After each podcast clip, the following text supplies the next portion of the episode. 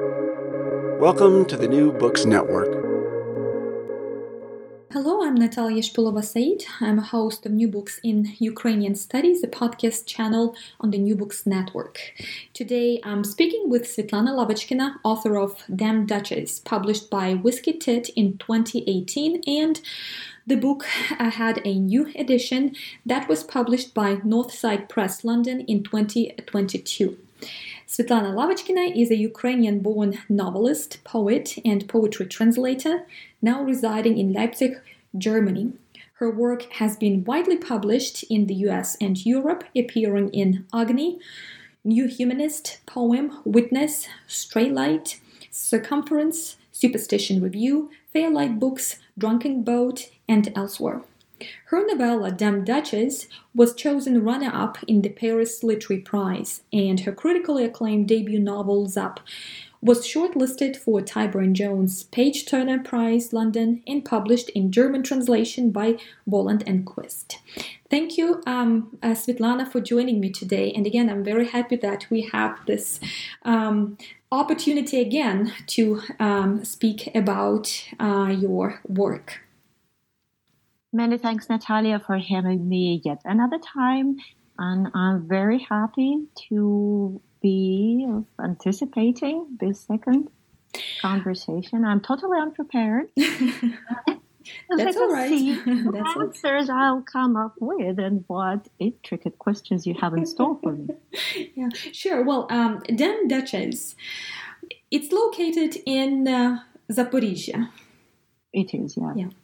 And Zaporizhia today is under the constant shelling by uh, Russian troops. And when I was reading the uh, novel or novella, um, I was permanently thinking about this very intricate connection that, in fact, your book establishes not only uh, between different eras uh, running through the Russian Empire and the Soviet Union, but also with the present moment. So, um, just in a couple of words, would you describe the plot of the um, of the of the text? Because it can also be kind of tricky, as as some reviews say, it's a very intricate mixture of realism and satire.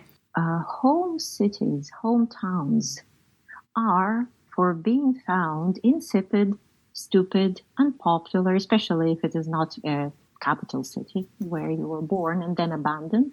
And only uh, from the distance of decades, you start to yearn back there and see that the abandoned place that you had found very uncool actually teems with history, with fascination, with um, with well with the events that were portentous for the present. And so it happened with me. Actually, uh, Dam Duchess was to become part in Zap, my uh, novel, my first novel. And when I finished Dam Duchess, and uh, when I finished the novel itself, I saw that Dam Duchess uh, uh, would probably ruin the novel itself because it bursts with characters, only 30, about 30 characters within Dam Duchess, and it is set in a different era. It is set in the 1930s, the Stalin time. And I decided against the better judgment, against my better judgment, what I thought then, and against the uh, numerous advice by my friends to cut Dam Duchess out to make it live a separate life. I think I wasn't mistaken after all.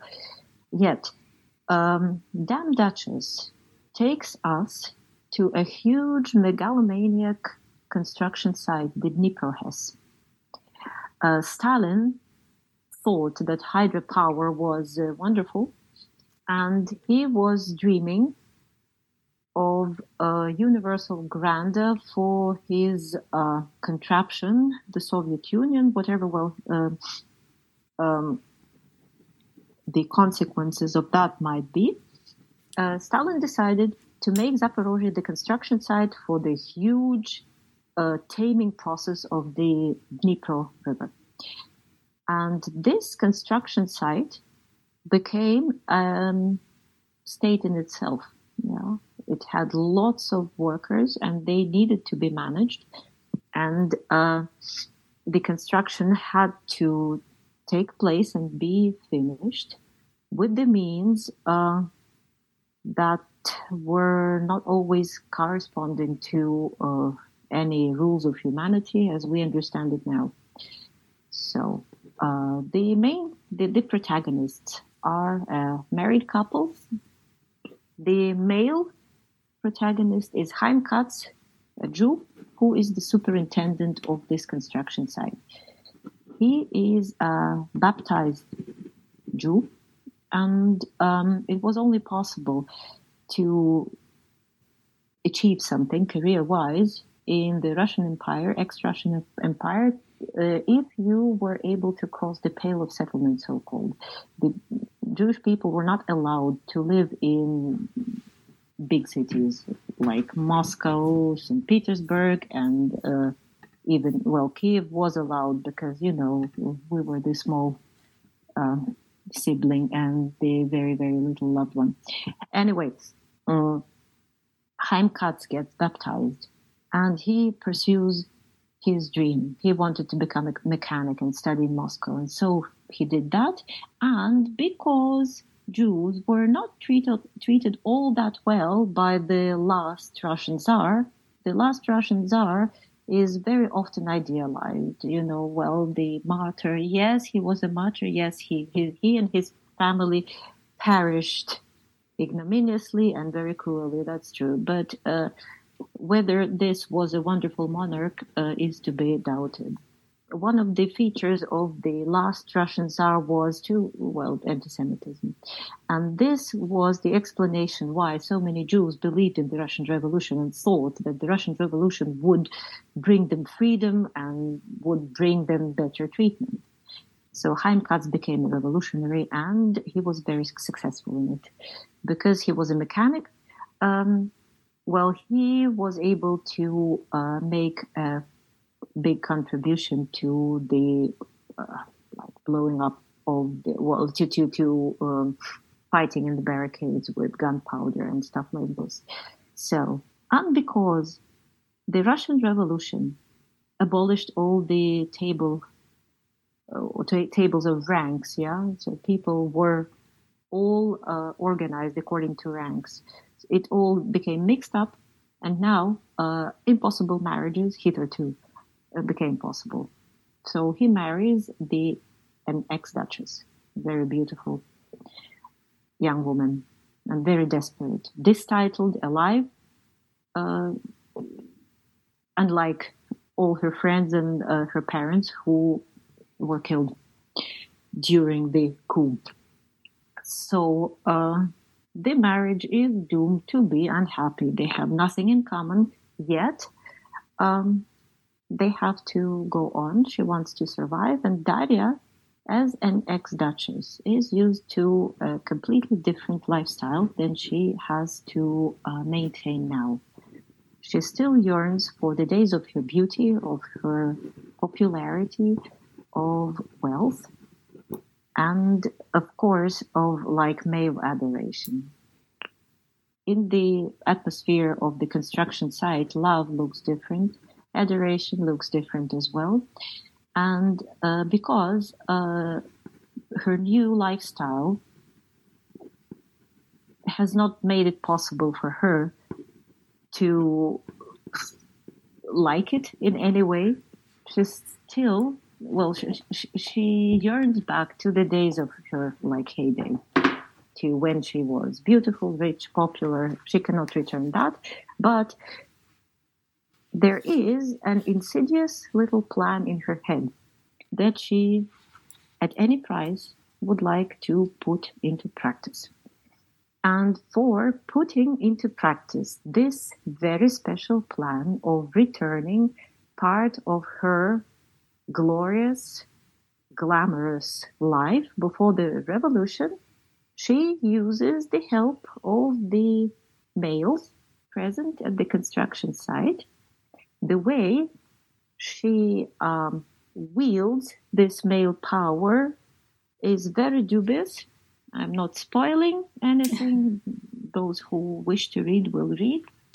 And, um, well, she has to pay for this enterprise of hers. In this ubiquitous uh, atmosphere of Stalin, pur- Stalin time purges and uh, uh, the way people treated each other to survive back then. Uh, I know, well, there were many reviews, especially in Germany. The, the, the novel, the well, the short novel, this novella was translated into German and came out two days before the war, mm. and that uh, made the book a bit better read, probably than it would have been had the war not uh, started. Also, the publication of this book in Germany made it possible for me to speak a lot about Ukraine in uh, the media and explain about Ukraine, made made the people aware of uh, what Ukraine is about and how it is. So, um, well, anyway, um, what was I saying? Right. Uh, one of the reviews said, "Well, this is such a such a woman hating novella, I doubt I will read anything by this author ever again. uh, which speaks about the way things have changed, mm. right? I think that it was just realistic the way I wrote the novel mm-hmm. and the way I dis- the, the novella and the way I described the treatment of women or the like of people at that time anyway in order to survive, you have to be a bad person. Otherwise, it would have made no sense. You would kick the bucket in two minutes. Mm-hmm. So, mm-hmm. yeah. Yeah. Well, uh, there are also Cossacks in this uh, in this text, and there is this page twenty four. Uh, let me um, read out this passage. From generation to generation, the stories of Cossack treasures, custom made for each family, were passed and passed on from father to son in great secret. And the daredevils set off to find the ancestral vaults. Sometimes the Cossacks buried coins, muskets, bejeweled swords in the Dnieper, but the river mass, now raised by the dam, wash them away beyond retrieval. So, would you comment on? Of course, well, uh, Zaporizhia is inseparable from Cossacks, but mm-hmm. um, these references to Ukraine for apparent reasons are quite, um, if not um, subtle, but at least they are not as ubiquitous as, for instance, the uh, uh, references to uh, the Soviet Union. Uh, mm-hmm. There is a very um, very, I would say, um, very sensitive, right? Very sensitive reference to the Holodomor. And again, it's kind of subtle. Only probably those who are uh, intimately uh, connected to the history of Ukraine would recognize what the conversation is about. And it's page 94. Thanks to the new law of five ears of wheat, there is enough money for health and beauty. The peasants are now allowed to possess no more than a handful of grain after harvesting. Diligent militia and volunteer brigades take care of the law's enforcement. Should a hidden sack be unearthed in a barn, the brigades are authorized to shoot the culprits.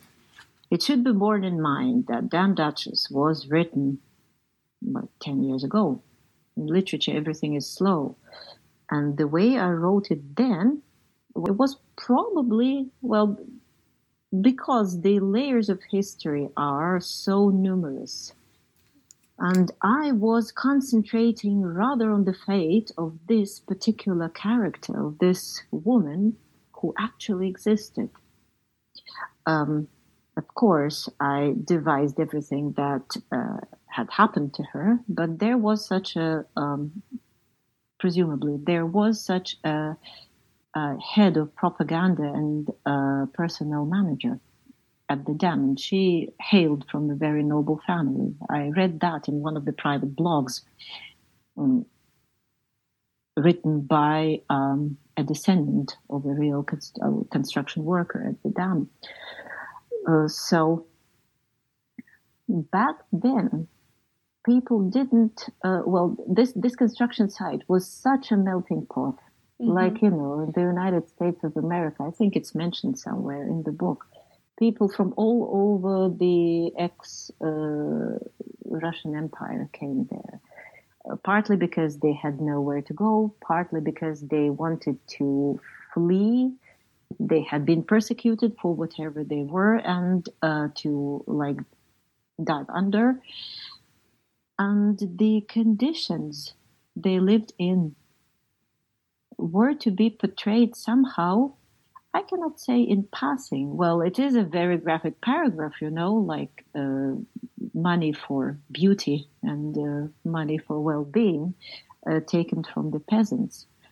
Um, one of the readers told me afterwards that after having read Dam Duchess, she looked up Holodomor and for the first time in her life made herself acquainted with it. So I think it wasn't that much in passing because, well, the style, the way I wrote back then, I, I don't know. So people, writers change.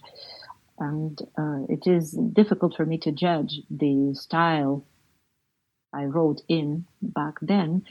Um, it is presupposed that uh, the epoch should be reflected in um, corresponding diction, in corresponding uh, phrases and ways, yeah. So uh, there is a lot of history, and there is a lot of uh, mm-hmm. like documentary writing there. It is perceived as satire. It wasn't because the life life conditions there is a there is a passage about this field canteen that was bought in Germany and that was produced by like Siemens yeah and uh, I read all this from documentary sources about rat meat ratio there and stuff. Uh, the Western reader thinks that it's uh, satirical realism or magical realism or whatever it is. It is not um, things were like this. And this anti utopia was being lived back then. Mm-hmm. And now, when, well, with the war having raged for a year already, I was asked many times if this, if I was foreboding anything, if I can compare Stalin with uh, this uh, Russian rat of a dictator. And I was saying yes, uh, yes. And do you think that this uh, Russian dictator has already reached the proportions of Stalin? Mm-hmm. And I always say, yes, he has. Yes, he has. And uh, yeah, all in all. So I, to, to conclude this sort of comment, I don't know if it is a comment at all, that uh, the layers of cruelty are so manifold and so thick that it probably seems that they are being mentioned in passing. Probably the scope of a literary work has but to put these many layers of cruelty one upon another to make this realistic impression of what people in an in a totalitarian state have been so, mm-hmm. yeah. Mm-hmm. Yeah. Um, so I'm wondering how you think about time when um, you uh, write about these topics. We just a couple of months ago uh, we had a conversation about carbon, mm-hmm. and it also revolves around this concepts of time and the individual and history.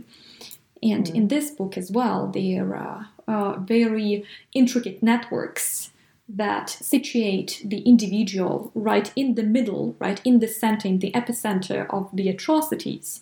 But however, the individual is also positioned vis a vis some larger uh, temporal dimension, I would say, mm. in your novel. I know that Nabokov was obsessed with time. And I do not know. Well, uh, if this is something I thought I was thinking consciously mm-hmm. about, but we are all set in time, in some time context, and we can only be understood.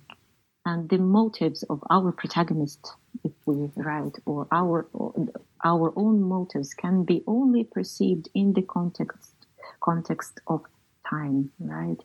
If this was a slave owning society, was it good or bad to have slaves, for example? Yeah.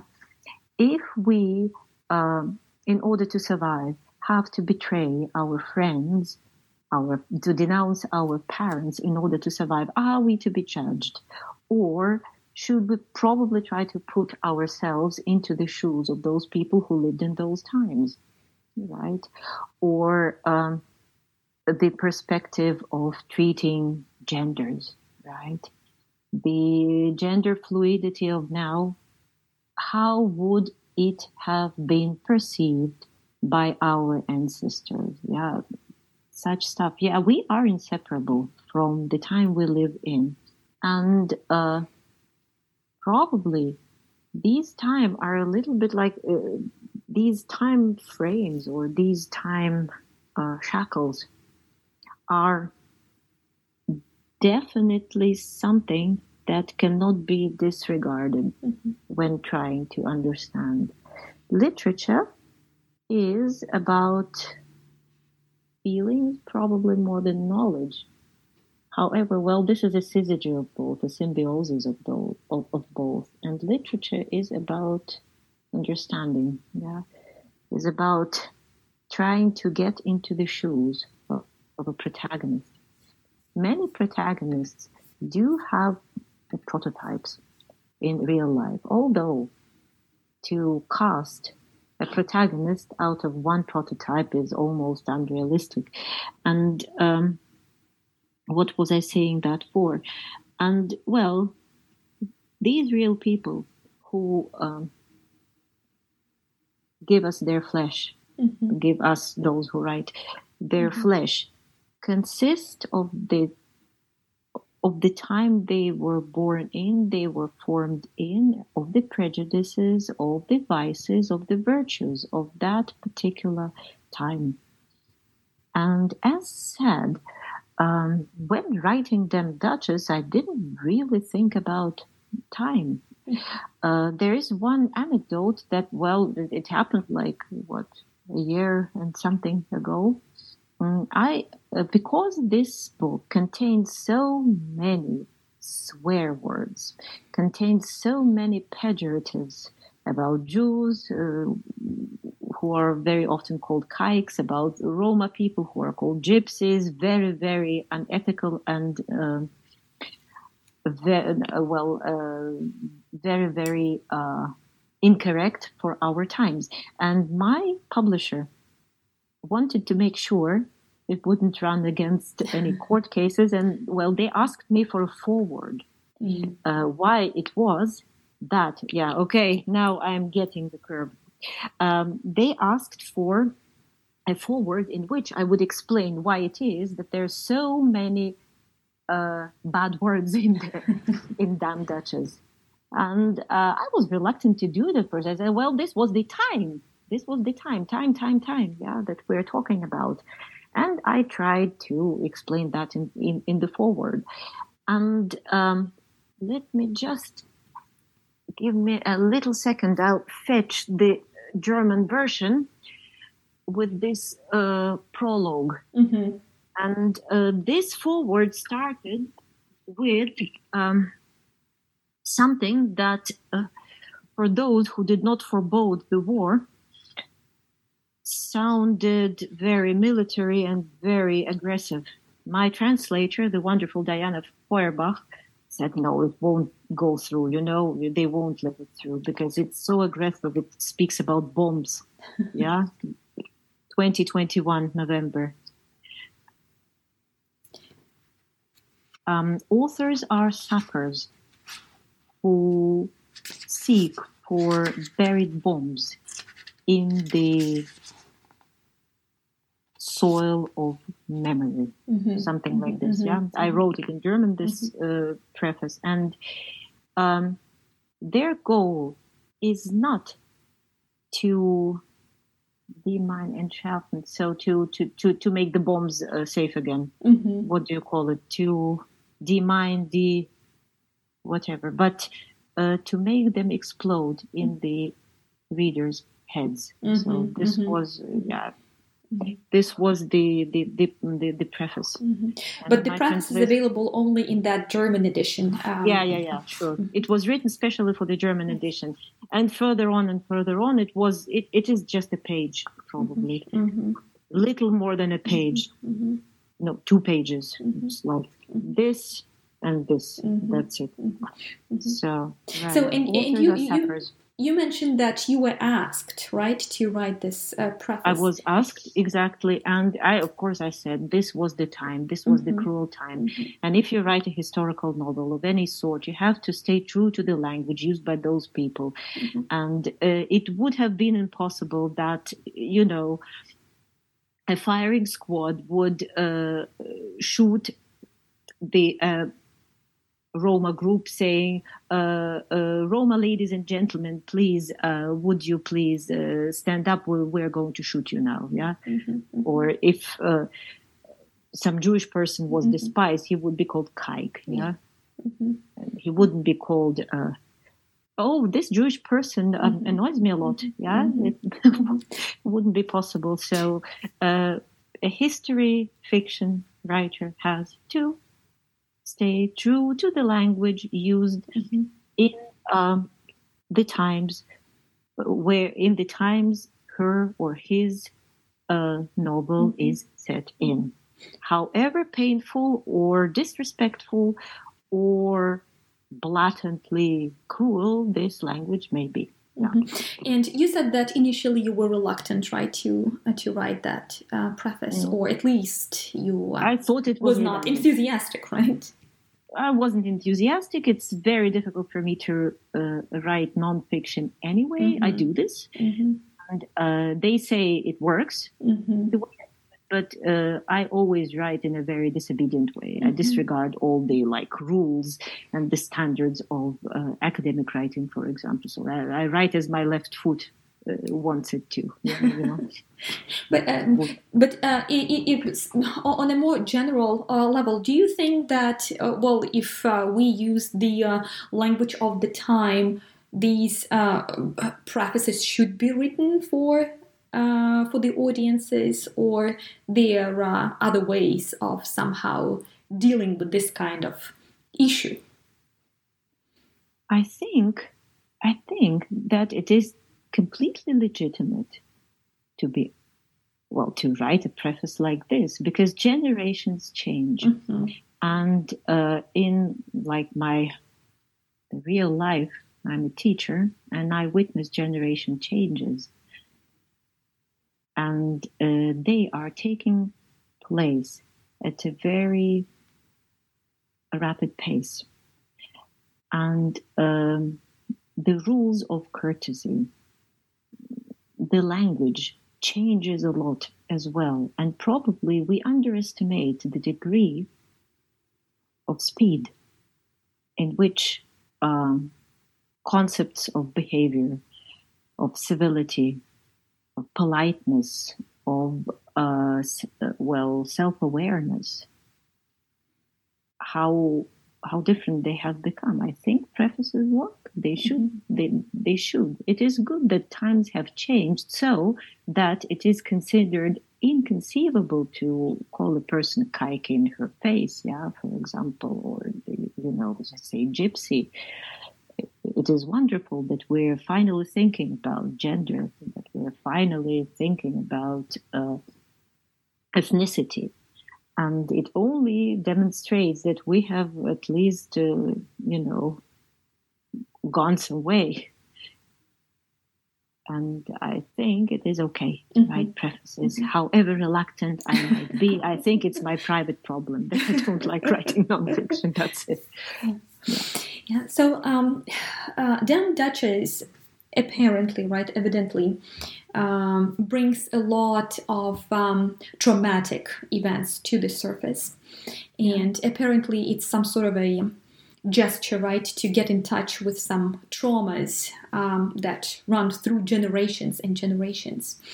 Mm. So, how would you, um, how would you approach right this topic of trauma and this issue of reworking traumas in order to somehow integrate them but at the same time not to relive them again so that we could somehow open this possibility not to recreate those traumas again uh, in the present or in the future. To address the healing of a trauma is first of all to name the trauma by its name, mm-hmm. To announce it, to say blatantly what it is. The naming of a trauma is already a step towards healing it is uh, probably not moral right to judge how war traumas are ever to be overcome, how they are to ever be healed. They will probably not be healed. Mm-hmm. The year that has passed has witnessed so many atrocities and has made so many people desperate, incurable unhappy, that uh, I doubt that overcoming these multiple traumata uh, might well it might take generations to be overcome and we have the issue of hatred which accompanies trauma and frankly speaking it is not up to me to speak about it. So, um, traumas of private life are not to be compared with traumas inflicted upon you in the course of uh, war atrocities. I think um, that poets or writers might contribute to it in ways which are very subtle and very complicated. One one thing is writing about the war experience, uh, the, the, writing about suffering, writing about survival, or asserting of life. Yeah, the way uh, Ukraine, the Ukrainian poets are doing right now. This is one thing. Another thing is uh, writing books, writing novels about trauma about the war. This can only happen in some future. You know, mm-hmm. when when the scars have started to heal, when the scars have stopped bleeding, the wounds have stopped bleeding, it is well dealing with trauma, dealing with trauma. Well, in my book here, probably this blatant language, probably this uh, directness, probably this breaking of rules was a way of dealing with the trauma sewn into the fabric of people born in the Soviet Union. Mm-hmm. Those who loved it well, living in the Soviet Union are continuing their way in, in, today's Russia. Yeah, they love to to be told what to do. Yeah, I think we talked about it when talking about carbon. Might be, I'm not so sure. That sensitive people who are forced to live in some totalitarian regime, they all suffer without even realizing. They see they they have this cognitive. Uh, uh, dissonance with what their values are and what it is supposed to be, arguably, and with uh, facts presented as reality and ultimate truth. And if you have never faced anything but that way, that mode of living, you will be traumatized without even knowing it, without being able to name it. And so this is what takes place in them Donbass, probably but uh, traumas acquired in a sort of peaceful life, more or less, are not to be compared with war traumas. Mm-hmm. Mm-hmm. So.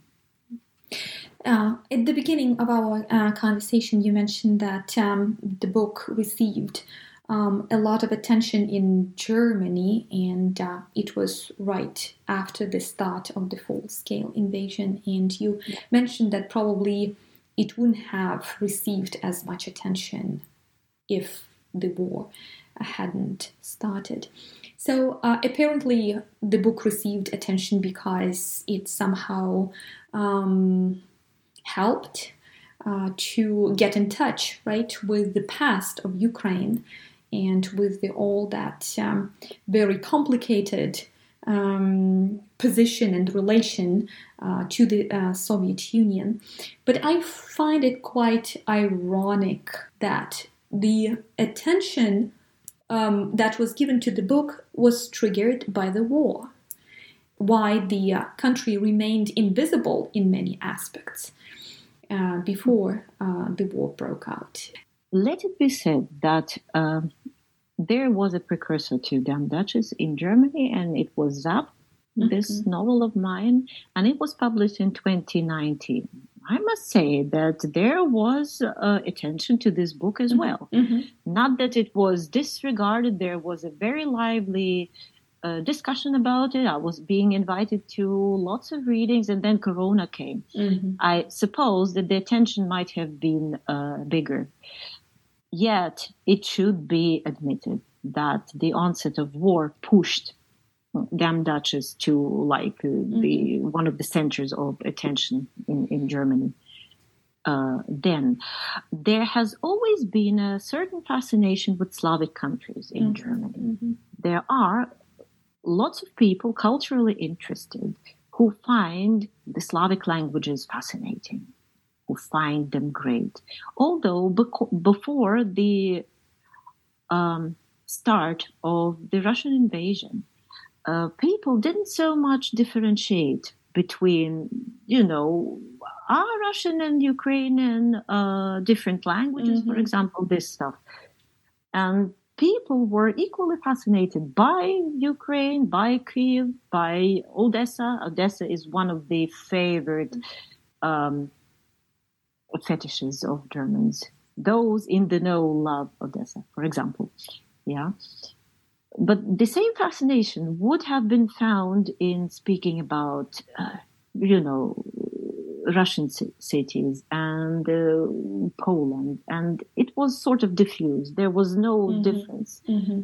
for uh, Germans, not much between uh, Ukraine and Russia. What is different? It was the Soviet Union uh, realm for them, with wonderful culture, with wonderful people, and uh, with uh, this different, mysterious, uh, enigmatic soul of theirs. Yeah, and uh, the onset of war made it clear that Ukraine and Russia are to be differentiated that the languages are very different indeed, and uh, that uh, what has been happening in Russia has been largely overlooked. Mm-hmm. And when asked, "Oh, how how did it come to to the to these atrocities?" Well, I said, "Well, you should have um, been able to understand the propaganda um, programs on in Russia since the actually since 2014 this forced propaganda about how bad Ukrainians are and well uh, employing all the psychological tricks they are so good at yeah so this uh, did the job uh, when being a German, yeah, you cannot understand what is going on in a country without an insight, without any insider knowledge. Mm-hmm. So you will overlook it, yeah. So, um, as said, now there has been different there. Well, this, there has been this separation of Ukraine mm-hmm. from Russia in Western minds, at, at, least, yeah. And this is already a positive f- phenomenon, right? At the beginning of the war, everybody was so scared, and I remember giving an interview to West German um, radio, and I was asked, well, what can the West do to relieve the suffering? What can, yeah, what, what can be done? It was March. I said, give weapons, give weapons, give heavy weapons. And it was uh, live. uh, the journalist was confused and uh, it wasn't what she wanted to hear. I think it was a he or mm. uh, whatever. But the word already flew out and it was heard. It wasn't like me alone, not at all. But people were speaking about uh, weapons. Mm-hmm. And uh, then uh, many Germans told me that there had been a shift in their minds. They, as pacifists, with this very heavyweight history of fascism, yeah, with the Nazism in, in their own Third Reich and the overcoming of all that, and they had thought that never again would they uh, be talking about war, would they help anyone with weapons, and they, they had to rethink their agenda. Mm-hmm. And um, they think themselves right. Mm-hmm. Yeah. Mm-hmm. In rethinking that. Yeah. Yeah, and uh, the phrase that you just uh, mentioned, never again, is very pertinent to your book, uh, Dam Duchess, when we think about the, um, not the reliving of the uh, Soviet um, patterns, but at least at this uh, intention to bring up back as much as possible of that quote unquote glorious Soviet um, heritage into um, present lives, uh, particularly in um, today's Russia. But that's probably also one of the things in which Ukraine and Russia uh, are different because if the uh, nostalgia for the Soviet Union is really quite uh, overwhelming in uh, Russia. Um, nostalgia for the Soviet Union in Ukraine is far from being what it is um, in uh, in Russia, and uh, this phrase "never again" really gets some new connotations when we think about it in each individual uh, location. Also, we shouldn't forget it is a very inconvenient truth, but the tapestry of characters and the tapestry of opinions, both in Ukraine and in Russia, is very, very. Mm-hmm. Yeah. Of course, there is the prevailing picture of patriotism and Western mindedness in, in Ukraine, right? But I also know of people who do not mind the war to be over and they don't mind uh, Russia prevailing. Mm-hmm. Because they just want their peace and they don't mm-hmm. care. And this is actually the layer, this society layer of those who long, well, who found Soviet Union not too bad, mm-hmm. who thought, well, at least you know we had our secure life and we had food and we had fun. We were not threatened by unemployment, and you know the adages that go on with this uh, yearning for Soviet Union, and definitely the tapestry of opinion in uh, Russia is also not as uniform as uh, it seems to be. That uh, everybody all hails the atrocities in Ukraine, of course.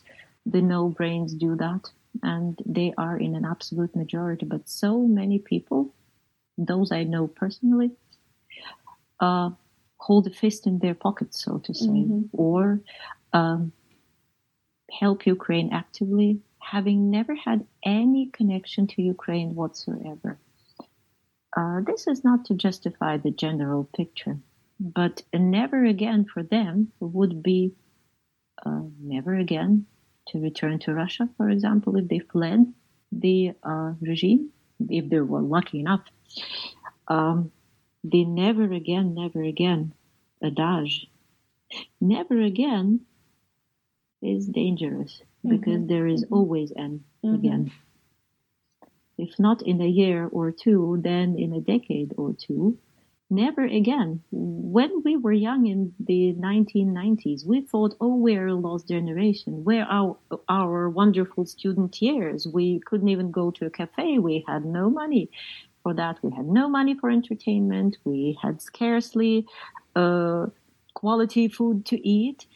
And uh, it appears from a decade long, decades long perspective that actually, in the context of, uh, if we speak about Russia, the 90s were the happiest time of freedom for Russia.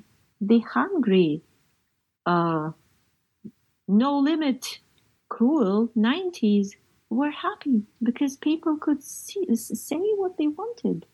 And probably this was too much for them. I don't know, for this bio, bio, biomass mm-hmm. who finds it inconvenient to think and form their own opinion. So they are very gullible and they are very prone to have a penchant for dictatorship because it's very convenient. Mm-hmm. So well, never again. And so there wasn't again. When I when, when I understood that Stalin was being deified and glorified again, I thought, no, it, it you know you cannot be serious about that. But it was serious, and here we go again. Yeah. Mm-hmm. Mm-hmm. Yeah, and um, speaking about the uh, Soviet Union and uh, Soviet lifestyle and cuisine, uh, there is this um, uh, paragraph about the Olivier salad. Oh, yeah. Uh, yeah, let me. Let so me. sick of it. Yeah. His key idea was to develop a proletarian answer to the Olivier salad, genuinely Soviet, cheap, and un prepossessing, um, but as impressive to a worker's palate as the original had been to noblemen's. He added and subtracted ingredients and counted the costs before the final recipe came to life. 300 sacks of potatoes, 400 bunches of carrots, 500 eggs, the beef of 10 cows, 10 pounds of onions, a keg of pickles, blend with a hundred cans of green peas, and lubricate all this by drowned glutton mayonnaise. Yes, that was the paragraph that somehow um, structured for me uh, this kind of very very uh, bewildering, I would say, um, bewildering um, yearning for the Soviet Union, uh, while it, in, yes, of course, well, as as you also pointed out, many people were happy and many people were able to enjoy their lives, and they didn't care about uh, lack of freedom, or even many of them didn't even think about this lack of freedom as something that could be substantial and meaningful for uh, their uh, for, for for their life, uh, for their story, right? Uh, but in terms of this bewildering again yearning for the Soviet Union, there was a very uh, overbearing amount of atrocities that one would think that, well, right now we wouldn't be even talking about the possibility of somehow uh, reintroducing even some elements of the Soviet Union. However, well, we have something opposite. And Olivier salad is uh, has always been such a fetish, such mm-hmm. a symbol of the Soviet Union. Yeah? I'm sick and tired of Olivier salad. And yes. uh, last year, somebody wanted to come and whatever do an interview with me, and uh, this German journalist said, "Oh, you know, we, we we've read it in your uh, Dam Duchess. In German, it's called the Red Duchess, mm-hmm. Rote Herzogin, because well, Germans always change the names, and it's it's okay because uh, the word Dame uh, sounds very similar to bowels mm-hmm. in, in, German, mm-hmm. so it has had to mm-hmm. be changed. And he said, "Oh well, there is such a wonderful passage about this Olivier salad. Maybe you would make it for us." when oh. we come to your place for an interview. I said, I'm sorry. I work too much and I'm currently heavily taxed with all that. I cannot um, cut up the salad for you. And uh, whatever. So he didn't insist. But could you, yeah, you know, why Olivier salad? Um, let me remember. It was long ago. Probably it tasted good my student years. Yeah, it tasted at good. some point. Yes.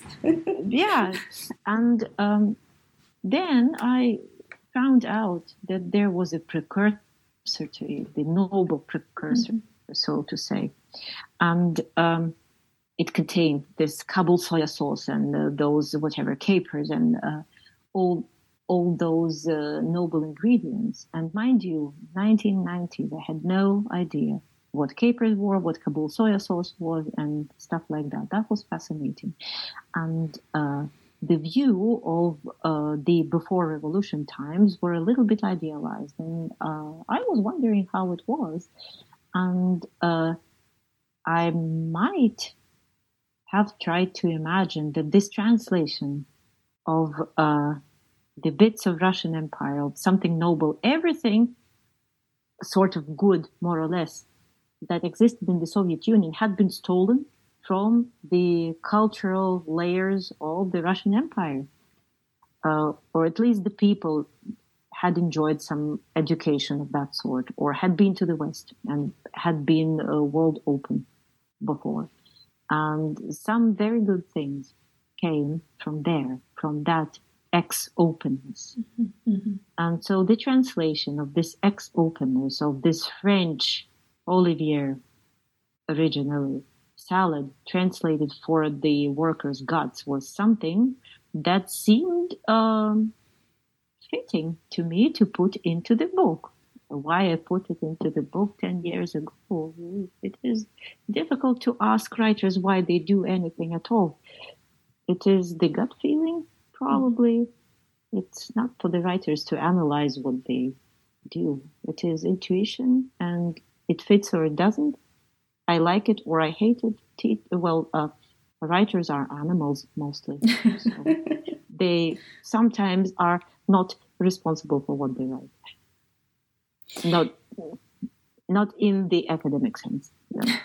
Yeah, good, good. But um, as I uh, pointed out, that pa- paragraph was uh, some sort of um, this experience that gives the sensation that, well, that's enough, that's too much. Well, I don't want this anymore. I don't want this heritage anymore. I don't do this anymore. I don't want this anymore either. Yeah, uh, we, we're on the same page here. Yeah.